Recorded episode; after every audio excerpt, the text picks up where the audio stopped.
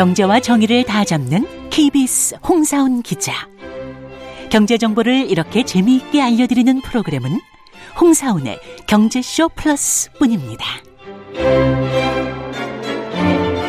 네, 안녕하십니까. 홍사훈의 경제쇼 플러스, 저는 경제와 정의를 다 잡는 홍반장 케이비에스 기자 홍사훈입니다.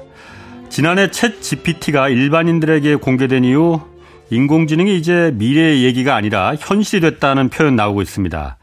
조만간 인류가 하던 상당 부분의 활동을 인공지능이 담당하게 될 것이라 이렇게 말하는데, 뭐 현실로 다가오는 이 인공지능이 공상과학 영화에서처럼 이게 인류에게 위협이 될지 아니면 축복이 될지, 아, 이거 사실 예측하기 쉽지 않습니다. 그래서 인공지능이 가져올 변화를 인류는 어떻게 대응해야 할지 자세히 좀 오늘 알아보겠습니다. 아이티 현자로 불리는 분입니다. 박태웅 한빛미디어 의장 나오셨습니다. 안녕하세요. 안녕하십니까. 예, 요즘 뭐 에이아이에 대해서 강의를 여러, 여러 군데서 하시더라고요. 네, 그렇습니다. 그리고 경제쇼 플러스의 인공지능 아, 오윤혜 씨 나오셨습니다. 안녕하십니까, 오윤혜입니다. 아, 네. 에이아이 모르시는 분들 오늘 다 와주시기 바랍니다. 네. 자, 박 의장님, 네. 먼저 지난해 그 챗지피티가 공개된 게 십일월이었잖아요. 네네네. 어, 요즘은 약간 좀 시긴 했는데 여전히 이 챗지피티에서 사람들이 열광했어요. 네. 왜 그랬다고 보시는 거예요? 크게 두 가지 이유가 있습니다. 네. 약간 설명이 길어지는데요.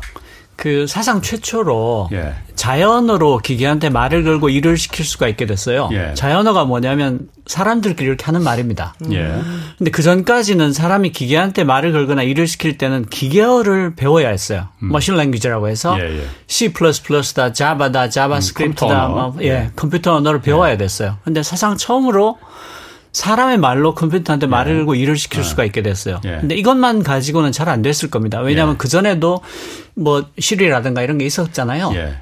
근데 얘가 모든 거대 언어 모델이 다 갖고 있는 특징인데 불현듯이 나타나는, 느닷없이 나타나는 어떤 능력들을 보여주기 시작합니다. 예.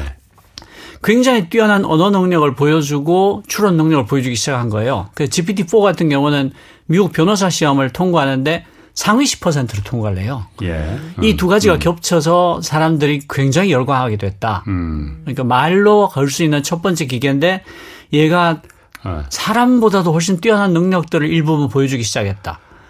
너무 쉬운데 너무 뛰어나다. 어. 이게 결합해서 어마어마한. 그래서 열광했다? 네네. 아니, 그런데 사실 말로다가 이렇게 그 걸고 하는 게 챗지피티만이 처음은 아니잖아요. 사실 우리 뭐 아이폰이나 그 갤럭시, 그 안드로이드에서도 네네. 다 대화하잖아요. 그리고 사실 몇 년 전에 그 지금은 그게 폐 없어져 버렸는데 이루다라고 해 있었잖아요. 말로 네, 하는 네, 그 네. 그게 사실 사람들이 이제 성적인 얘기를 자꾸 거기 걸다 보니까 그게 정말 진짜 그 여성과 남성과 대화하듯이 너무 노골적인 표현이 나오니까 그걸 정부 당국에서 이제 폐쇄시켜 버린 거잖아요. 네, 네. 그때도 다 그게 인공지 그 말로 거는 거였었잖아요. 아, 그렇습니다. 그런데 왜 챗지피티가 그거하고 다른 거는 뭐가 있는 거예요, 그러면? 아까 제가 느닷없이 나타난 능력이라고 말씀을 드렸죠. 예. 그러니까 이게 현대 인공지능이 규모의 법칙을 따라갑니다. 예. 아직까지 계속 유효한데요. 예. 그게 뭐냐면 컴퓨팅 파워를 많이 넣으면 많이 넣을수록 예. 학습 데이터를 많이 넣으면 많이 넣을수록 매개 변수를 예. 많이 잡으면 많이 잡을수록 능력이 계속 좋아지는데요. 예. 그 매개 변수가 천억 개를 넘어가는 순간 그 전까지 없던 능력이 느닷없이 나타나요. 음. 이거 emergent ability라고 하는데 이유는 모릅니다. 근데 그래프가 이렇게 가다가 툭 꺾여요. 예.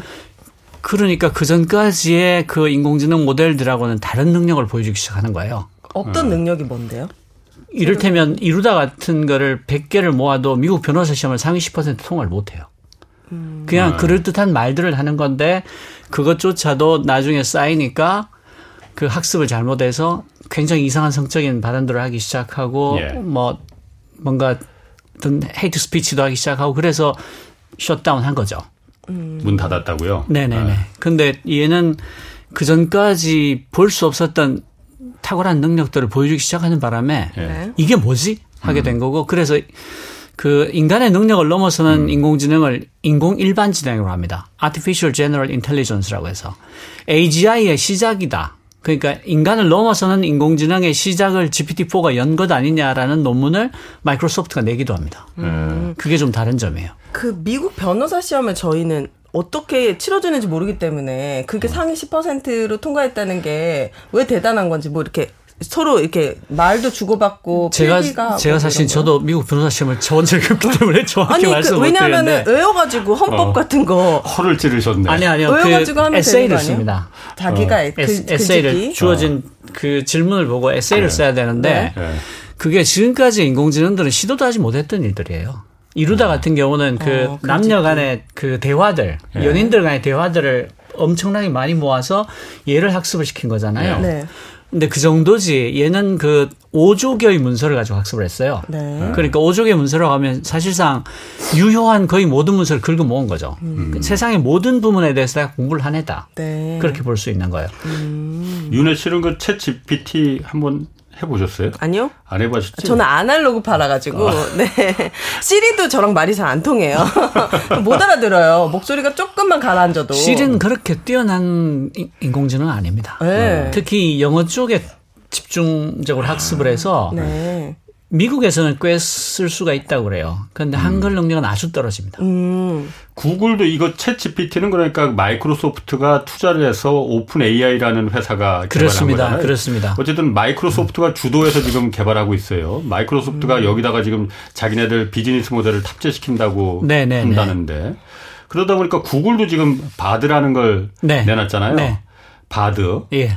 어, 저는 사실 두, 두 개 다 써봤는데 네네. 어, 일단 바드는 어떻게 좀 평가하세요? 바드가 아무래도 어. 지피티 포보다는 떨어질 수밖에 그러니까 없습니다. 제가 봐도 좀 네. 그렇더라고요. 네. 저를 모르더라고 홍사훈은. 바드는. 솔직한. 네, 네, 네. 이게 네. 한국에서만 아주 네. 특이하게 일어난 일 중에 하나가 네. 사람들이 다 자기 이름을 넣어봐요. 아, 진짜 왜 그래요? 네. 이게 한국에서 특별히 더 두드러지면서. 아, 그렇군요. 네, 네, 네. 네. 전부 다 넣어보고 잘 나오면 그걸 자랑하고 아. 못 나오면 얘 성능이 나쁘다 그러고 그래요. 네. 챗지피티가 낫더라고. 아, 그러니까. 알아요? 챗지피티는? 어, 알더라고요. 오, 그래요? 챗지피티는 아부를 어. 잘합니다. 어. 아, 아부를 잘한다. 다들은 네. 난생 처음 들어보는 사람이라고 이런 검색하지 말라고 나오더라고요. 솔직하네. 이것도 파생된 거예요? 아니면 아예 새롭게 만들어진 거예요? 매개 변수에 대한 그 말씀을 조금 드리지 않을 수가 없는데요. 매개 변수요? 네. 매개 변수가 뭐냐 하면 제가 이제 컴퓨터한테 고양이 사진을 가려내라 라고 하는 네. 질문을 던졌어요. 그럼 예전에는 사람이 고양이의 특징을 다 써줘야 됐습니다. 음. 그러면 그걸 보고 몇 점 이상이면 고양이 사진이다. 아. 이렇게 했는데 그렇게 하니까 예외가 너무 많아서 한계가 있었는데 예. 이 딥러닝 쪽에 오면 어떻게 하냐면 사진을 한 십오만 장을 주고 컴퓨터 보고 네가 이 사진 간의 차이점을 다 찾아내라라고 하는 거예요. 예. 그럼 차이점이 천만 개 뭐 이렇게 나오겠잖아요. 예. 그럼 이 차이점들 중에서 어떤 게 고양이라는 잠재적인 패턴에 기여를 하는가?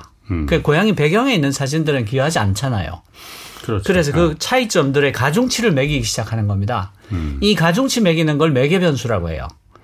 그러니까 챗지피티 같은 경우에는 매개 변수가 천칠백오십억 개입니다.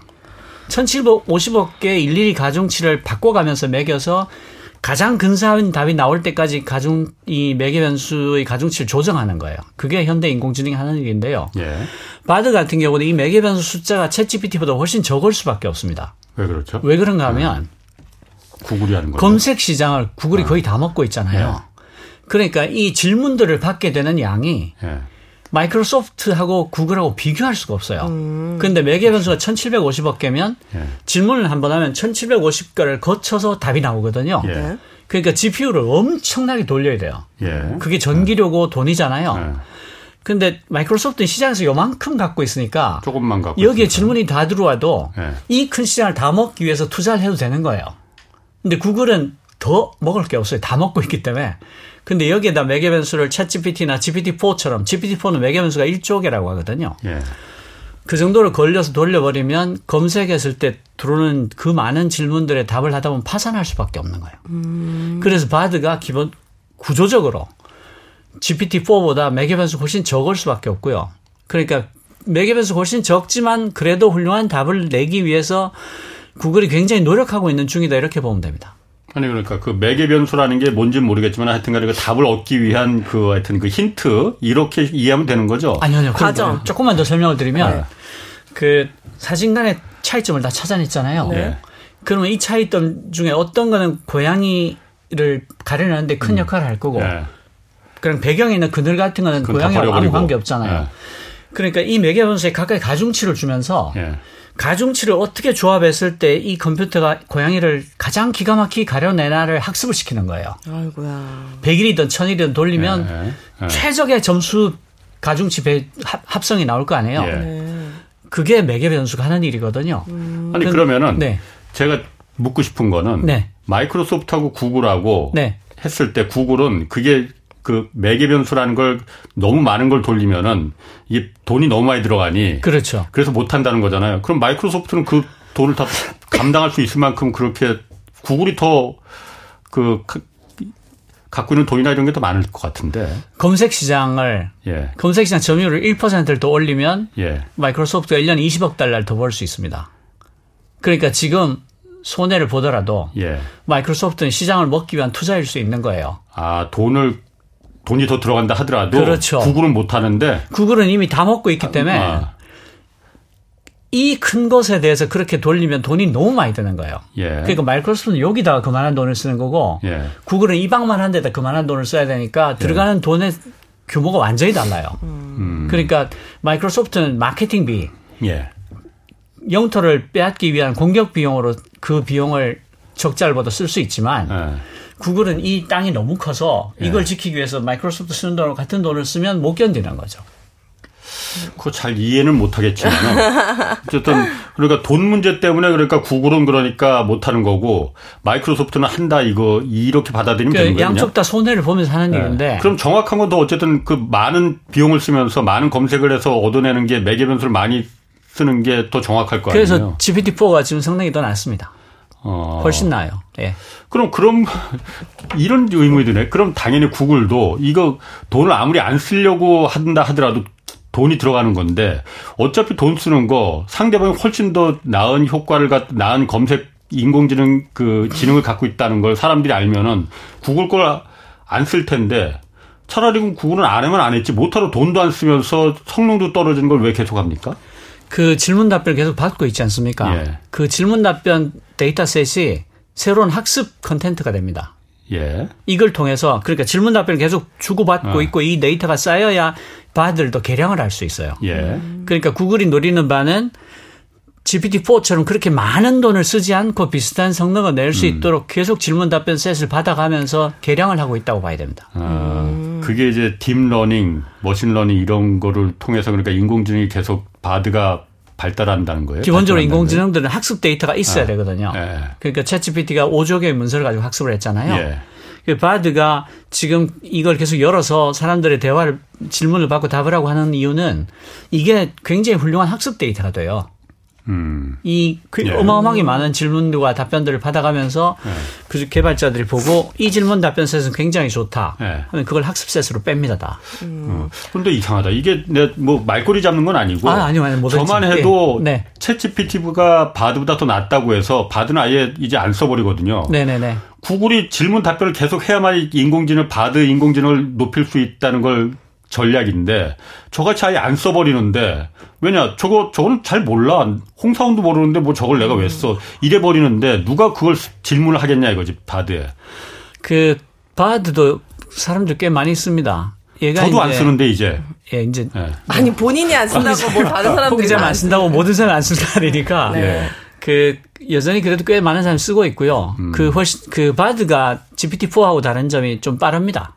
빠르고 아, 답이 좀 간결해요. 아. 그러니까 매개 변수 숫자도 작고 예. 클라우드 용량은 훨씬 크니까 음. 조금 빨리 나오고 간결하게 나오니까 굉장히 그렇군요. 복잡한 질문이 아닐 경우에 네. 바드에 묻는 것과 지피티 포에 묻는 게 그렇게 큰 차이 나지 않을 수도 그렇군요. 있습니다. 그렇다면은 이렇게 마이크로소프트나 구글이 인공지능을 점령하려고 하는 것 같은데 궁극적으로 우리 삶에 어떤 변화를 주기 때문에 이렇게 먹으려고 하는 거예요? 뭐 저는 별로 모르겠거든요. 아직도 이것들의 매력을. 안 써봐서 그럴 수도 그러니까. 있습니다. 어, 안 써도 잘 사람 살... 다시 아니, 거. 안 써도 이렇게 잘 사는데 궁극적으로 우리 삶의 어떤 이렇게 모습이나 환경을 많이 바꿀 거라고 예측하기 때문에 굉장히 중요한 말씀을 하셨는데요. 사실은 그 안 써도 살 수 있습니다. 네. 그게 하나의 굉장히 중요한 그 기준이 되어야 될 것 같은데요. 지금 굉장히 많은 사람들이 이 인공지능의 그 발전에 대해서 우려를 표하기 시작했습니다. 어느 정도 우려를 표하냐 하면 그 오픈 에이아이 그러니까 지피티 포를 만든 회사가 오픈 에이아이잖아요. 예. 거기 씨이오가 샘 알트만입니다. 네. 그리고 구글의 바드를 총괄하고 있는 씨이오가 하사비스예요. 네. 데미스 하사비스고 그다음 마이크로소프트의 빌 게이츠가 있고 그 그다음에 그 딥러닝의 아버지라고 하는 제프리 힌튼 교수가 있고 그 네. 많은 사람들이 얼마 전에 공동 성명에 서명을 해서 발표를 냈습니다. 그 성명이 딱 한 줄로 돼 있어요. 지금의 인공지능은 기후위기나 핵폭탄과 같은 정도의 위험성을 가지고 있는 것으로 다루어져야 한다. 음. 라는 성명에 다 같이 서명을 했습니다. 아, 본인들이 만들었잖아요. 본인들이. 그러니까 뭔가 하면 네. 이게 발전 속도가 너무 빠른데 네. 거기에 맞는 적합한 룰이 없다는 거예요. 네. 규제, 규칙이 어, 없으니까 네. 이게 그 곱비 풀린 말처럼 질주를 하고 있다. 음. 그래, 이래서는 안 된다. 그러니까 왜 자동차 같으면 그 삼전 벨트를 반드시 채용을 해야 되고 브레이크는 밟았을 때 몇 미터까지 미끄러질 수 있고 범퍼는 음. 충격을 어느 정도 견뎌야 되고 그다음에 충, 충돌 시험도 하고 그러지 않습니까? 예. 그런 아주 엄밀한 규정이 있어서 그걸 거쳐야만 시판을 할 수 있고 예. 시판 한글로 끝난 게 아니고 몇 년에 한 번씩 다시 안전점검을 받아서 여전히 안전한가를 따져야지 다시 탈 수 있지 않습니까? 예. 근데 지금 인공지능에는 아무런 룰도 없어요. 음. 그러니까 지금 아주 중요한 말씀하셨는데 사실은 인공지능이 없어도 사, 살아왔지 않습니까? 예. 그래서 이걸 무작정 엄청나게 발전시키는 게 옳은가? 라는 음. 질문에 대해서 대답을 할 때가 된 거예요. 그렇게 무섭다고 느낀 적도 없어가지고 이게 만약에 이게 악용되면 예를 들어 어떤 사고를 유발할 수 있는 거예요? 우리가 그, 뭐 인식할 만한? 그 굉장히 무서운 일들이 일어날 수 있는데요. 네, 가령 그 네. 얘가 그 변호사 시험에 상위 십 퍼센트로 통과할 만큼 글을 굉장히 글을 뜻하게 씁니다. 네. 네. 예를 들어서 누가 뭘 했다는 뉴스를 써줘라고 하면 누가 뭘 했든지 안 했든지 관계없이 그 사람이 한 것처럼 굉장히 그럴듯한 뉴스를 만들 수 있습니다. 예. 네. 근데 그걸 한 개만 만드는 게 아니고 한 번에 천 개, 만 개를 만들 수 있어요. 즉시 즉시 만드니까. 네. 뭐 십 초, 이십 초 만드니까. 음. 그런데 굉장히 사악한 독재자가 있다고 해봅시다. 독재자가 네. 자기 지지들한테 매일 천 개를 만들어서 뿌려보는 겁니다. 예. 뿌리고 이렇게 측정을 해요. 이 천 개 중에서 어떤 뉴스는 굉장히 공유가 많이 되고 어떤 뉴스는 덜 공유가 될 거 아니에요? 음. 네. 그러면 천 개 중에서 가장 공유가 많이 된, 그러니까 사람들이 음. 가장 그럴듯하다고 반응을 하는 다스, 다섯 개만 뽑아서 그걸 예를 들면 카카오톡으로 쫙 뿌리는 거예요. 음. 그러면 어떤 일이 일어나겠어요? 믿어요, 그걸 이제? 천분의 오니까. 음. 천분의 오로 전파력이 크고 파급력이 큰 가짜 음. 뉴스를 골라서 매일 뿌리니까. 음. 그러면 극단주의자들, 파퓰리스트들이 네. 득세를 할 수가 있죠. 네. 예전에는 사람이 아주 공을 들여서 열 개, 스무 개를 겨우 썼다면 네. 지금은 너무나 그럴듯한 음. 깜빡 속아 넘어갈 네. 만한 걸 천 개, 만 개를 만든 다음에 한번 뿌려보고 그중에서 사람들이 굉장히 반응을 크게 하는 다섯 개 정도만 골라서 확 뿌리는 거죠. 음. 그럼 그 다섯 개가 사실과 부합하느냐 안 하느냐 이거는 상관이 없는 거예요. 아무 상관이 없죠. 그냥 자기가 인공지능이 판단했을 때 이거에 사람들이 열광하네. 그렇죠. 음. 어, 그러니까 그럼, 네. 그 옛날에 전쟁을 칼하고 창으로 할 때 예. 사람이 죽어나가는 숫자와 예. 기관단총을 사용하기 시작할 때 죽어나가는 숫자는 완전히 다르잖아요. 예. 그런데 핵폭탄을 쓰기 시작하면 얼마나 더 다르겠습니까? 음. 예. 그러니까 이 이 지금의 인공지능이 핵폭탄급의 레버리지를 가지는 거죠. 예. 음. 그러니까 똑같은 일이라도 이루 말할 수 없이 효율적으로 할 수 있게 된 거예요. 음. 너무나 그럴듯하게 사람들이 음. 다 속아 넘어갈 수 있게. 예. 박 기자님이 그, 그 에이아이 강의라는 책에서 그걸 이제 할루시네이션이라고 표현을 하셨잖아요. 네네네. 할루시네이션이라는 게 그럴듯한 거짓말 이런 의미라면서요. 음, 그렇습니다. 이게. 이게 이제 할루시네이션을 음. 설명하려면 얘가 어떻게 작동하는가를 조금 설명을 드려야 되는데요. 예. 이 챗지피티의 T가 트랜스포머라는 뜻입니다. 예. 트랜스포머가 딥러닝의 하나의 모델인데 예. 주어진 문장을 보고 그다음에 올 단어가 뭔지를 확률적으로 예측하는 모델이에요. 예. 그러니까 쭉 보고 하나의 단어를 예측하잖아요. 그러면 이 예측한 단어가 다시 질문으로 들어가서 음. 또 이걸 예측을 하고 예측을 하고 해서 마침표를 찍을 때까지 계속 문장을 음. 완성하는 겁니다. 예. 근데 이게 오조 개의 문서를 가지고 학습을 하니까 너무 근사하게 예측을 하기 시작한 거예요. 네. 그래서 얘를 이제 트랜스포머 모델을 썼다고 해서 챗지피티의 T가 트랜스포머인데 음. 트랜스포머 모델이 하는 일은 주어진 문장을 보고 그 뒤에 올 가장 확률적으로 높은 근사한, approximate한 단어를 찾는 거잖아요. 예. 그러니까 얘는 가장 그럴듯한 단어를 토해내는 걸 학습하내지 옳은 음. 말을 토해내도록 학습한 애가 아니에요. 그러니까 true, false를 토해내는 애가 아니고 음. 가장 approximate한, 가장 근사한, 가장 음. 그럴듯한 단어를 토해내도록 학습한 애예요. 예. 그러니까 hallucination이 생길 수밖에 없는데 hallucination이 예. 뭐냐면 직역을 하면 환각인데 예. 실제로는 멀쩡한 거짓말, 예. 태어난 거짓말이라는 뜻이에요. 예. 근데 이 트랜스포머 모델의 특성상 hallucination이 없을 수가 없습니다. 예를 들면 이런 일이 있었어요. 미국 변호사가 얼마 전에 뉴욕에 있는 변호사가 예. 그 법원에 자기 변론문을 내면서 챗지피티한테 이와 관련한 판례를 좀 찾아주려고 음, 그랬어요. 그랬더니 네. 판례를 한 바닥을 찾아준 거예요. 음. 근데 이 변호사가 뭔가 좀 신중하게 하느라고 챗지피티한테 이거 진짜지? 라고 물었어요. 음. 네. 그러니까 챗지피티가 진짜다. 오. 그래서 그걸 변론문에 썼어요. 그래서 판사한테 제출했는데 이 사람이 인용한 판례 중에 여섯 개가 없는 거예요. 가짜예요. 음. 왜냐하면 얘는 너무 그럴 법한 판례를 만들어주는 거예요. 그리고 너 진짜지라고 물으면 뭐라고 대답해야 그럴 법하겠어요. 진짜라고. 진짜다라고 얘기해야 그럴 법하잖아요. 네.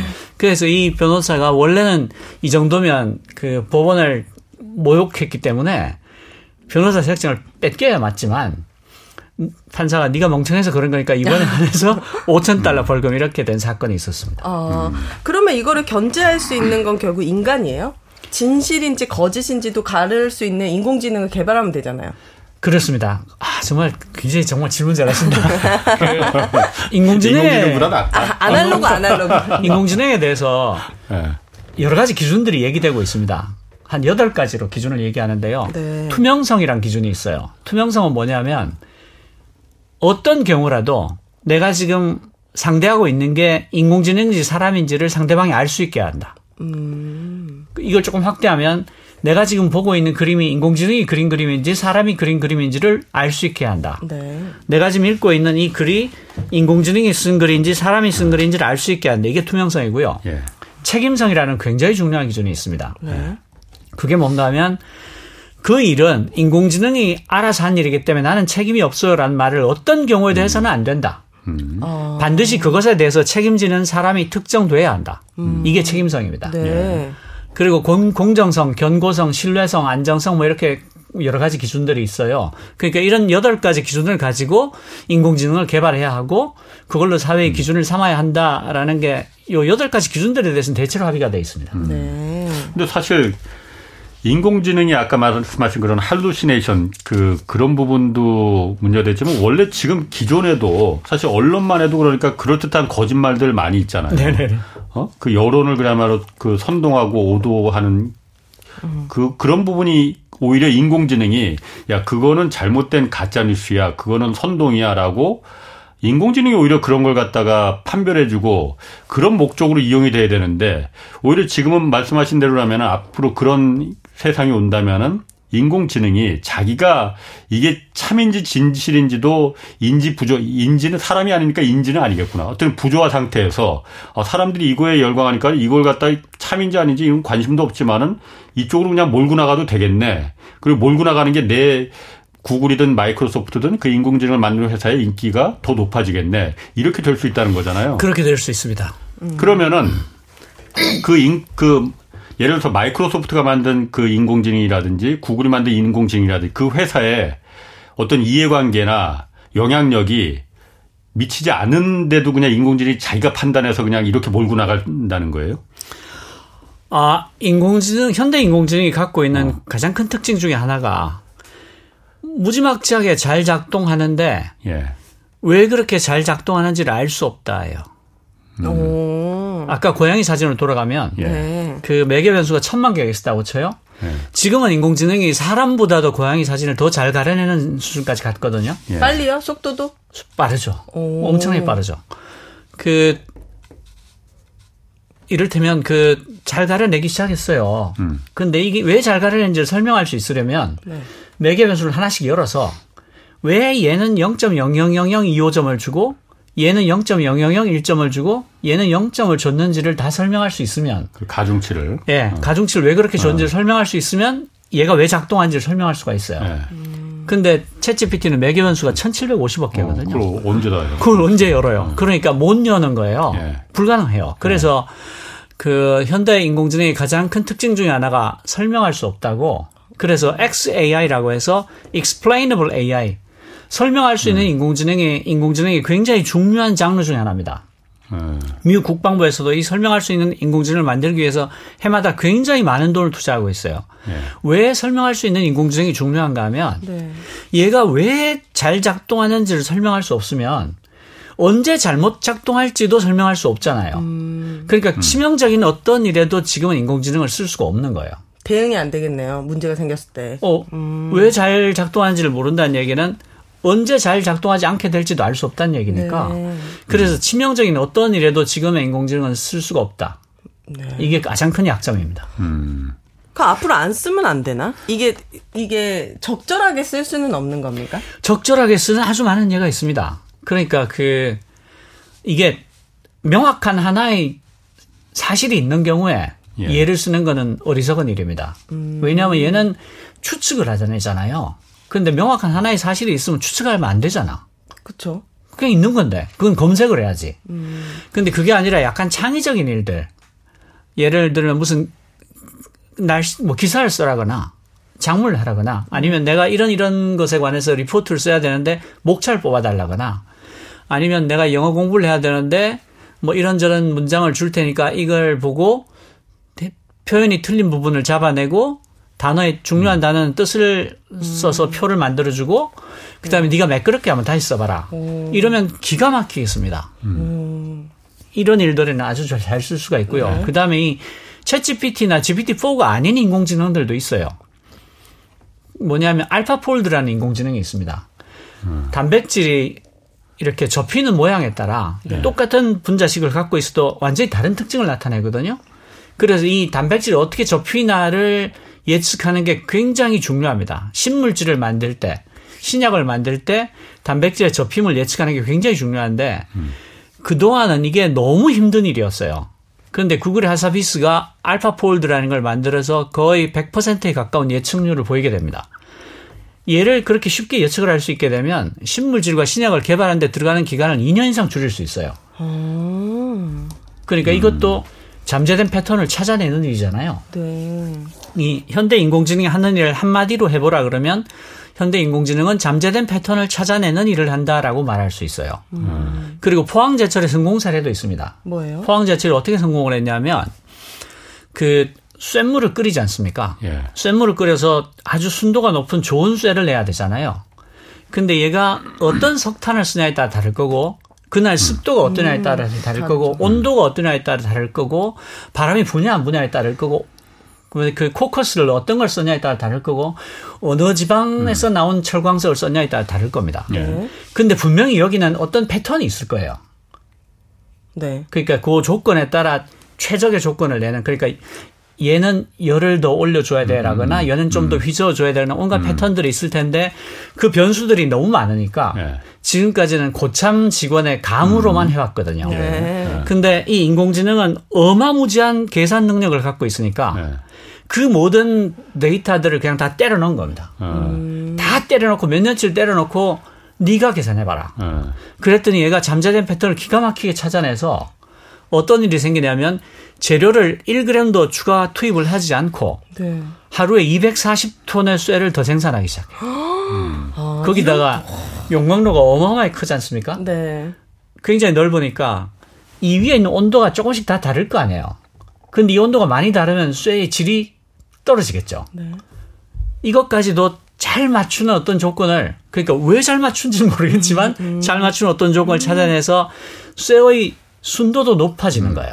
음. 그래서 일 년에 이천 몇백억을 지금 벌고 있습니다. 포스코가. 아. 그러니까 인공지능을 잘 쓰면 오. 잠재된 패턴을 음. 찾아내는 그런 일을 잘 시키면 굉장히 유용하게 쓸 수가 있죠.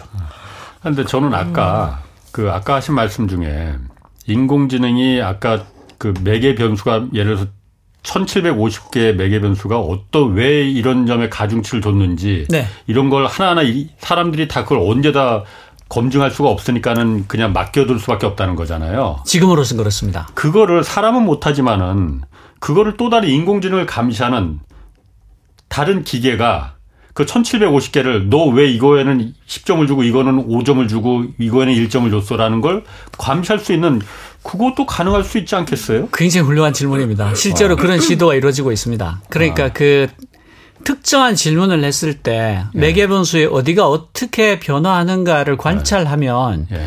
그러니까 이제 지금 이 느닷없이 나타난 능력에 대해서 해석하려는 시도들이 여러 가지가 있는데 예.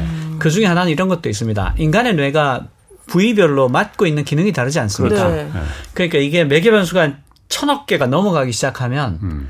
어떤 꼴짜기는 언어 능력에 관한 모델을 갖고 있을 거고 음. 어떤 능력은 어떤 골짜기는 법에 관한 능력, 생물학에 관한 능력, 화학에 관한 능력 이렇게 갖고 있지 않겠는가라고 예. 짐작하는 그렇게 해석하려는 시도들이 있어요. 예. 만약에 그런 골짜기들이 발견이 된다면 네. 요 골짜기를 딱 떼와서 언어에 관한 거 할 때는 얘만 떼와서 계산을 시키면 되니까 음. 계산량이 굉장히 줄어들고 속도는 빨라지잖아요. 음. 이 천칠백오십 개를 다 돌릴 필요가 없으니까. 예. 그렇게 그렇게 보자라는 시도들이 있고 그 변화를 관찰하는 것을 인공지능을 시키면 되지 않겠니? 음. 라고 해서 그렇게 연구하는 그룹들이 실제로 있습니다. 어, 음. 그럼 이게 인간이 제대로 활용을 못하면은 진짜 에이아이한테 지배를 당할 것 같거든요. 그렇습니다. 터미네이터. 예, 예. 그리고 영화에서도 에이아이랑 결국 싸우잖아요, 인간이. 예, 예. 그러면 우리 미래 세대, 우리는 어떤 능력을 키워야지 이걸 활용하면서 지배당하지 않고 살 수 있을까요? 그 두 가지를 말씀을 드릴게요. 하나는 스카이넷에 관한 오해가 있습니다. 그게 뭔데 뭔지도 터미네이터의, 모르는데 터미네이터의 그 네. 세계를 지배하고 네. 인간을 죽이려고 하는 그 네. 컴퓨터가 인공지능이 스카이넷이에요. 아, 이름이. 네. 네. 그러니까 인공지능이 발전하면 스카이넷처럼 인류를 죽이려고 들지 않을까라는 생각이 있을 수 있습니다. 네. 근데 그 엠아이티의 막스 테그마크 교수가 굉장히 재미난 얘기를 합니다. 그 인간이 아프리카에 있는 검은 코뿔소를 멸종을 시켰는데 음. 그 멸종시키게 된 과정을 한번 생각해보자. 우리가 검은 코뿔소를 굉장히 혐오하고 미워해서 멸종을 시켰나? 아닐 것 같아요. 아니라는 거예요. 네. 그냥 아프리카의 땅을 우리가 어떻게 쓸 건가에 그다음에 검은 코뿔소의 뿔을 어떻게 이용할 건가에 대해서 음. 검은 코뿔소와 우리하고 단지 견해가 달랐을 뿐이다. 음. 그러니까 검은 코뿔소는 우발적으로 멸종당한 거예요. 네. 그 만약에 음. 나중에 인공지능이 인류를 멸종시키게 된다면 그것은 굉장히 하찮은 이유로 그렇게 될 것이다. 왜냐하면 인공지능 입장에서 굳이 인류를 멸종시킬 이유가 없다는 거예요. 음. 왜요? 인공지능이 대보지도 않고 이를테면, 이를테면 인공지능이 이렇게 판단할 수 있다는 거죠. 음. 서버가 자꾸 녹이 쓸기 시작해요. 네. 녹이 쓴다는 얘기는 쇠가 산화철이 된다는 얘기거든요. 산소하고 반응해서. 네. 야, 이거 산소 없으면 훨씬 좋겠는데? 음. 라고 판단할 수 있다는 거예요. 네. 음. 그리고 또 이제 제프리 힌턴 교수는 이런 예를 드는데, 인공지능한테, 야, 이 방에 이산화탄소 농도가 너무 높으니까 이거 농도 좀 낮춰줘. 라고 요청을 해요. 이 요청 자체는 굉장히 중립적이죠. 아무런 해가 음. 없잖아요. 인공지능이 보고 판단을 하는 거예요. 이 방에서 이산화탄소를 제일 많이 생산하고 있는 게 뭐지? 음, 어. 누구지? 어. 어, 제일 몸무게 많이 나가는 사람. 그래서, 이산화탄소, 이산화탄소를 생산하는 애들을 없애면 이 방 이산화탄소 농도가 절대로 높아지지 않겠네라고 판단할 수 있다는 거죠. 네, 어. 살려주세요. 그렇게 되면 인간이 멸종할 수가 있는 거예요. 어. 그러니까, 네. 오히려 그 스카이넷 같은 게 나오고 어떤 인공지능의 의도가 있어서 인간하고 싸우기를 결심했다라는 건 사실은 되게 설득력이 없는 논리고요. 아주 하찮은 이유로 멸종하게 될 수 있다. 라고 이제 막스 테그마크 교수가 얘기를 하는 거고, 그래서 인간이 그러면 어떤 역량을 갖춰야 되는데라고 한다면 옛날에 아실로마 회의라는 게 있었습니다. 아실로마 회의가 뭐냐면 그 유전자 조작 기술이 엄청나게 발전을 한 때가 있었어요. 네. 그때 사람들이 그 임산부의 그 배아까지 건드리기 시작한 거예요. 그래서 그 유전 생물학자들이 유전자 그 공학자들이 이래서는 안 된다 하고 아실로마에 모여서 회의를 합니다. 음. 이거 이러다가 인류가 망할 수도 있겠다. 괴물을 만들 수 있으니까 이래서는 안 된다. 음. 올바른 규칙이 규율이 수립될 때까지 연구를 중지하자라고 해서 정말로 놀랍게도 전 세계에 있는 유전자 공학자들이 육 개월간 실험을 중단합니다. 네. 그리고 미국 보건당국에서 그것에 관한 규칙을 정해서 발표할 때까지 기다려줘요. 네. 그래서 그 뒤로 유전자 조작 쪽에서 그런 프랑켄슈타인 같은 게 나오지 않을 수 있게 된 거거든요. 네.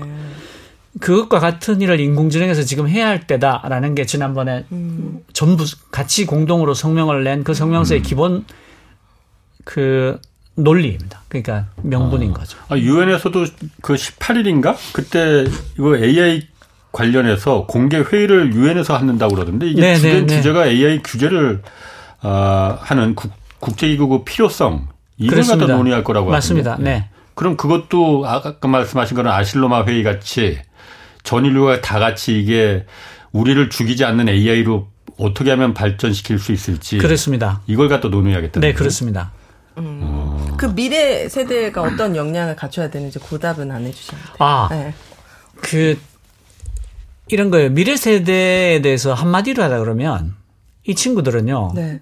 되게 좀 뭐랄까 답답해진 세대인데 학교에서 어떤 것을 배우더라도 남은 인생의 대부분을 평생 처음 보는 어떤 걸 하면서 먹고 살아야 됩니다. 어머나.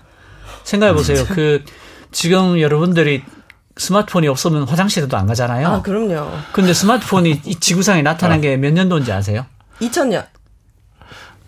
아니요. 땡. 이천칠 년. 아, 그래요? 몇 년 안 됐습니다. 네. 그리고 한국에는 심지어 이천구 년 십이월에 상륙을 해요. 네. 그러니까 이천구 년부터 음. 이천이십삼 년을 생각해 보시면 정말 몇 년 안 됐거든요. 네. 그런데 지금 태양계가 스마트폰을 중심으로 돌고 있잖아요. 네. 화장실도 못 갈 정도로. 네. 그러니까 인터넷이 한국에 들어온 지도 사실 얼마 안 됐어요. 음. 우리는 피씨통신 하던 세대고 네. 퍼스널 컴퓨터도 사실은 나온 지 얼마 안 됐습니다. 네. 제가 대학 졸업할 때까지 퍼스널 컴퓨터가 한국에 없었어요. 네. 음. 제가 군대 갔다 오고 제대하고 친구 자취방에 갔더니 피씨가 있더라고요. 네. 그러니까 지금 애들은 이 변화 속도가 너무너무 빨라지니까 음. 학교에서 어떤 걸 배우더라도 남은 인생의 대부분을 평생 처음 보는 어떤 걸 하면서 살아야 돼요. 그러니까 암기의 시대가 영원히 가버린 거예요. 소용없을 거예요. 에이아이랑 아무 소용없어요. 네, 소용 그러니까 뭘 내가 팩스 보내는 법을 배우고 막 팩스를 내가 눈 감고 분해 조립을 할 수 있다. 팩스가 없는데 네. 내가 필름 카메라를 막 현상을 기가 막히게 한다. 아무도 안 쓰는데 음. 이런 시대가 된 거예요. 그러니까 네. 이때 사람 젊은 사람들 청소년들이 뭘 갖춰야 되냐를 한마디로 하라 그러면 네. 새로운 것이 나타났을 때 스스로 질문하면서 그것에 관한 지식을 구축하는 능력을 익혀야 됩니다. 아, 호기심도 생겨야 되고 혼자서 질문하고 되고. 공부하는 능력을 익혀야 돼요. 아. 그게 지금의 학교가 애들한테 해줄 수 있는 유일한 일입니다. 그러려면 어떤 교육과정이 필요합니까? 질문을 할 수 있게 해줘야 됩니다. 우리는 다 그냥 선생님이 네. 말을 구십 퍼센트 하잖아요. 예전에는 왜 자꾸 질문이 많으면 네. 너는 왜 그렇게 말이 많아? 저 많이 맞았거든요. 말이 많으면 나가? 말이, 어, 말이 많으면 빨갱이. 아 그래? 어, 말이 많으면 공산당.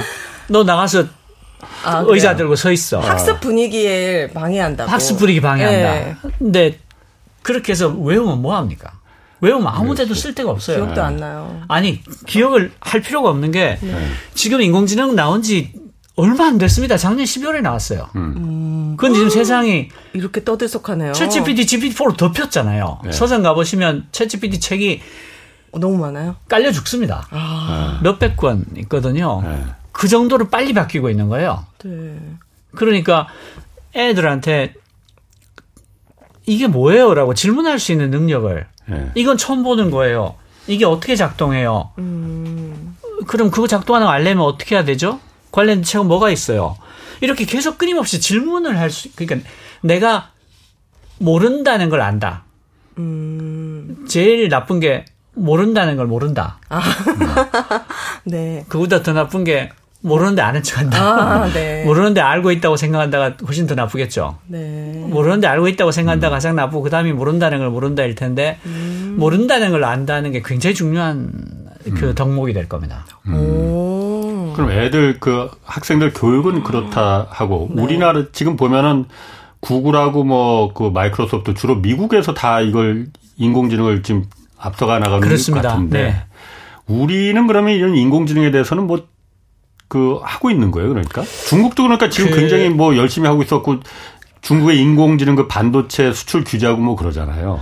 그게 그 영국의 연구소가 낸 그 통계를 보면 음. 그 미국이 압도적입니다.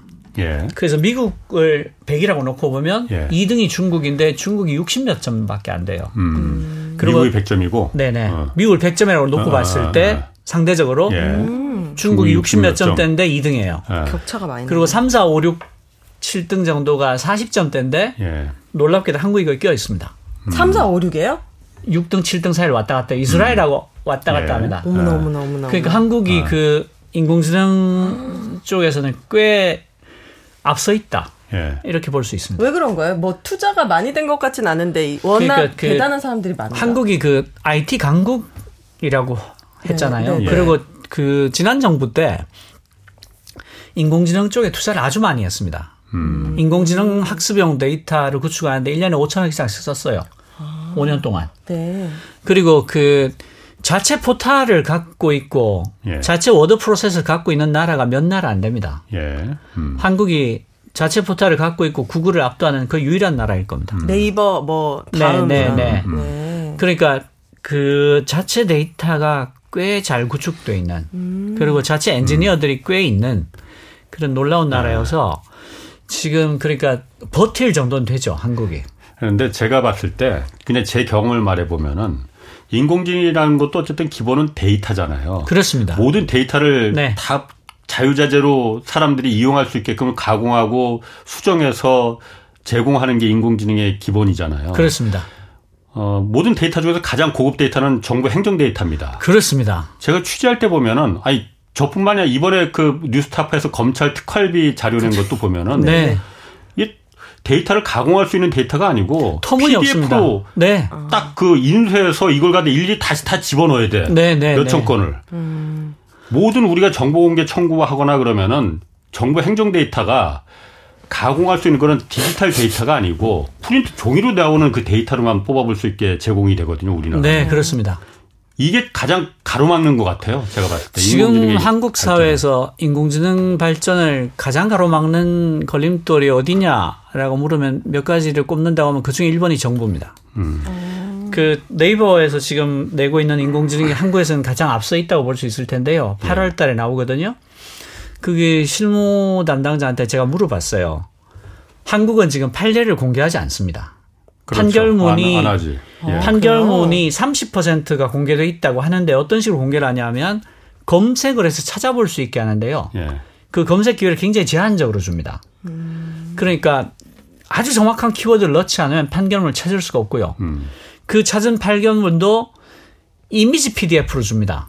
음. 그러니까 컴퓨터에 바로 입력을 할 수 없어요. 아, 다 네. 쳐넣어야 됩니다. 네. 근데 이게 한 백 장이나 천 장까지는 사람이 손으로 쳐넣을 수 있는데 건국일의 지금까지 판결문을 음. 무슨 제조로 천악했습니까? 그렇죠. 그래서 네이버 하이퍼클로버에 한국의 모든 판결문이 통째로 빠져 있습니다. 아니 속기사 있잖아요. 그거 법원에. 그 사람들이 음. 다 기록해가지고 입력하는 아니, 거 아니에요? 내부에서는 다 내부에서는 데이터를 갖고 있습니다. 아 근데 공개를 안 근데 지금 미국, 영국, 중요한 모든 나라들이 판결문을 공개합니다. 미국은 음. 실시간 공개를 하고요. 늦은 나라도 일주일 안에 다 공개합니다. 우리나라 왜 공개 안 하는 거예요? 그만큼 그런 데이터들은 네.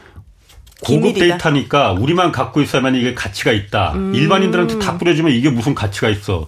어떤 특권, 음. 권한, 권리 이런 걸 갖다 더 중요하게 생각한다는 거지. 어, 아, 어. 그, 그 중요, 미국 같은 경우를 예를 들면 공공 데이터가 가져야 될 원칙이 있습니다. 기준이 있습니다. 이렇게 해야지 공공 데이터다. 예. 그게 페어라는 원칙인데요. 음. 페어가 에프 에이 아이 알이잖아요. 네. F가 findable.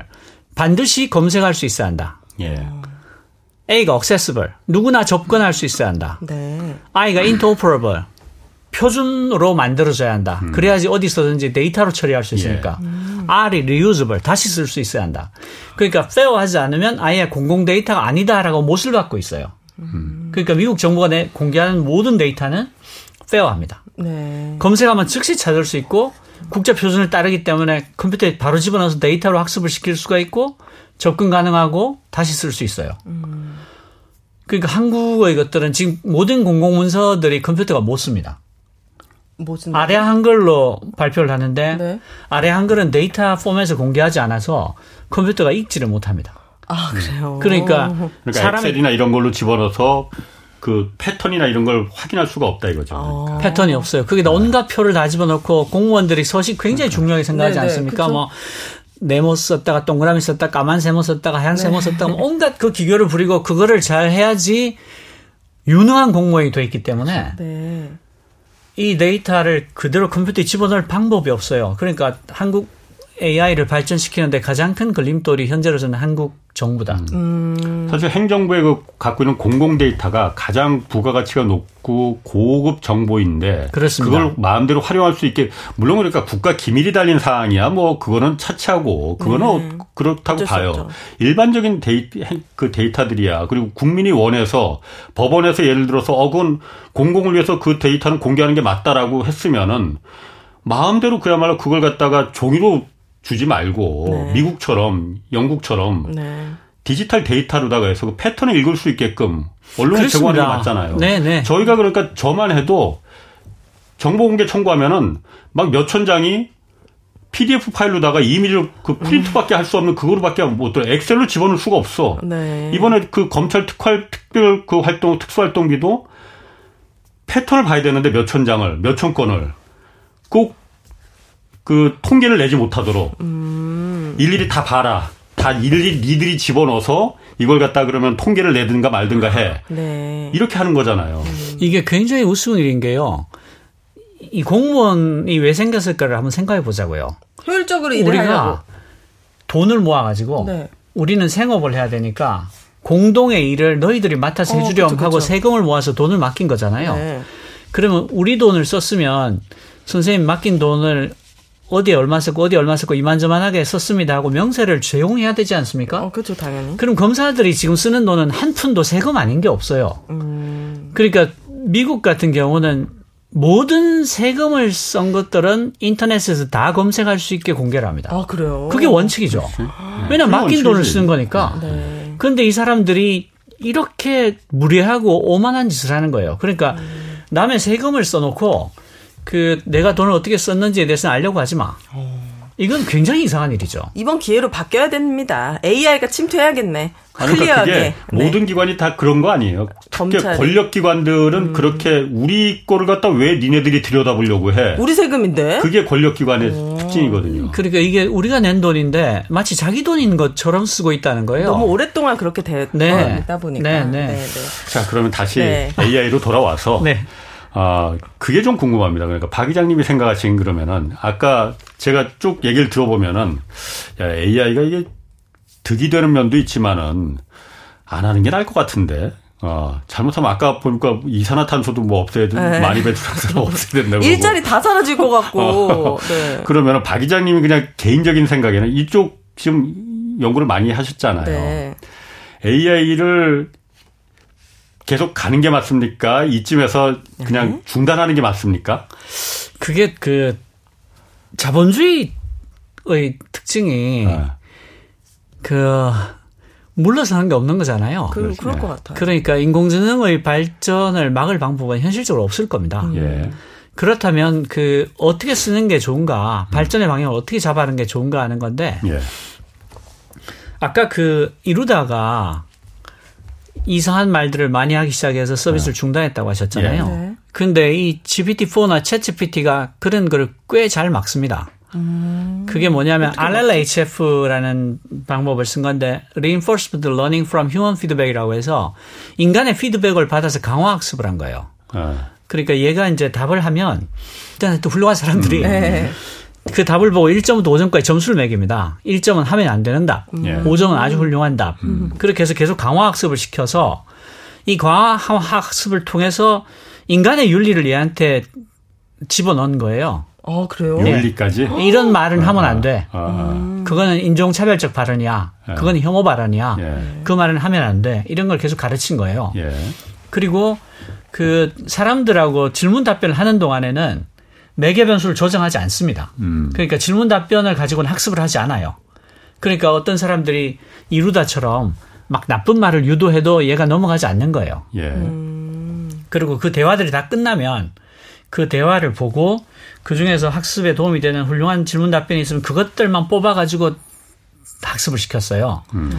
그 이 알엘에이치에프 과정을 통해서 인간의 윤리하고 맞추는 작업을 정렬한다고 그럽니다. 얼라인먼트라고 그래요. 음. 정렬 작업을 하는 건데 문제가 몇 가지 있습니다. 하나는 어떤 내용을 가지고 학습했는지 데이터를 공개하지 않았습니다. 그러니까 어떤 데이터를 가지고 학습을 했다고 하면 그 학습 데이터를 들여다보고 어 여기 편견이 들어있네? 아. 틀린 사실을 외웠네? 알 수 있잖아요. 네. 그러면 그걸 잡아낼 수 있단 말이에요. 이거 이거 이건 잘못됐으니까 이건 빼고 다시 학습을 시켜라. 혹은 이 학습 데이터를 볼 때 얘는 이런 편견을 보여줄 수밖에 없겠는데? 라고 예측하고 예방할 수가 있죠. 음. 그런데 학습 데이터를 공개하지 않습니다. 예. 두 번째로 얼라인먼트를 통해서 인간의 윤리를 학습시켰다고 하는데 그 윤리가 어떤 윤리인지를 공개하지 않습니다. 음. 그러니까 얘가 익혀야 될 윤리에 대해서는 오픈 에이아이의 슈퍼 엘리트들 돈도 몇 조를 갖고 있고 머리도 가장 똑똑한 몇 명에서 자기들 마음대로 자의적으로 결정한 윤리예요. 음. 그게 옳은가. 그치. 음. 전 인류가 음. 두 달 만에 일억 명이 넘게 붙어서 쓸 정도의 음. 그런 영향력이 큰 서비스인데 네. 얘가 아 우린 정말 윤리적으로 잘 가르쳤습니다라고 말을 하면서 음. 그게 무슨 윤리인데를 공개하지 않아요. 음. 그러면 얘가 이상한 궁금하네. 마음을 먹으면 음. 엉뚱한 짓을 얼마든지 할 수 있는 거죠. 네. 그것도 옳지 않죠. 네. 거기다가 지금 그 왜 인공지능으로 그린 그림들 많이 보셨죠. 네. 네. 그거 지금 사람이 구분할 수가 없거든요. 네. 네. 네. 근데 이게 인공지능이 그린 그림인지 사람이 그린 그림인지를 인공지능을 시켜서 판별을 해보라고 했더니 실패했어요. 인공지능 자체가? 네. 조차도? 그리고 챗지피티가 쓴 글을 챗지피티대로 가려내라고 했는데 실패했어요. 이십몇 퍼센트밖에 못 찾았습니다. 그러니까 전혀 투명하지도 않은 거예요. 네. 그러니까 지금은 그 아무런 규율과 원칙이 없는 채로 막 내놓고 있다. 음. 그래서 아까 제가 말씀드렸던 여덟 가지 원칙들. 투명성, 음. 책임성, 신뢰성, 네. 공정성, 견고성. 전혀 견고하지도 않아서 쉽게 깨집니다. 음. 그런 것들을 가지고 이제 전 세계가 합의할 수 있는 그러니까 자동차의 그 안전도 평가에 맞먹는 음. 그런 종류의 전 세계가 합의한 기준들을 가지자. 그리고 네. 그걸 규율하는 기구를 만들고 그리고 책임을 지게 하자. 지금 유럽이 인공지능 법안을 표결 중이거든요. 예. 거기에 보면 그 이 거대 언어 모델, 챗지피티 같은 모델들에 대해서는 반드시 그 음. 글이든 이미지든 워터파크, 워터마크를 넣어야 된다. 음. 워터마크를 넣어놓으면 이게 인공지능이 만드는 그렇지. 거라는 걸 알 수 있으니까. 네. 그리고 학습한 모든 데이터에 네. 대해서 저작권 책임은 이 인공지능을 만든 네. 쪽에서 져야 한다. 네. 알겠습니다. 예. 저는 이제 박사님의 책을 읽고 에이아이와 조금 가까워져 보도록 하겠습니다. 예, 네. 오늘 여기까지 하겠습니다. 박태웅 한빛미디어 의장 그리고 오윤혜 씨였습니다. 홍사훈의 경제쇼 플러스 마치겠습니다. 고맙습니다. 감사합니다. 감사합니다.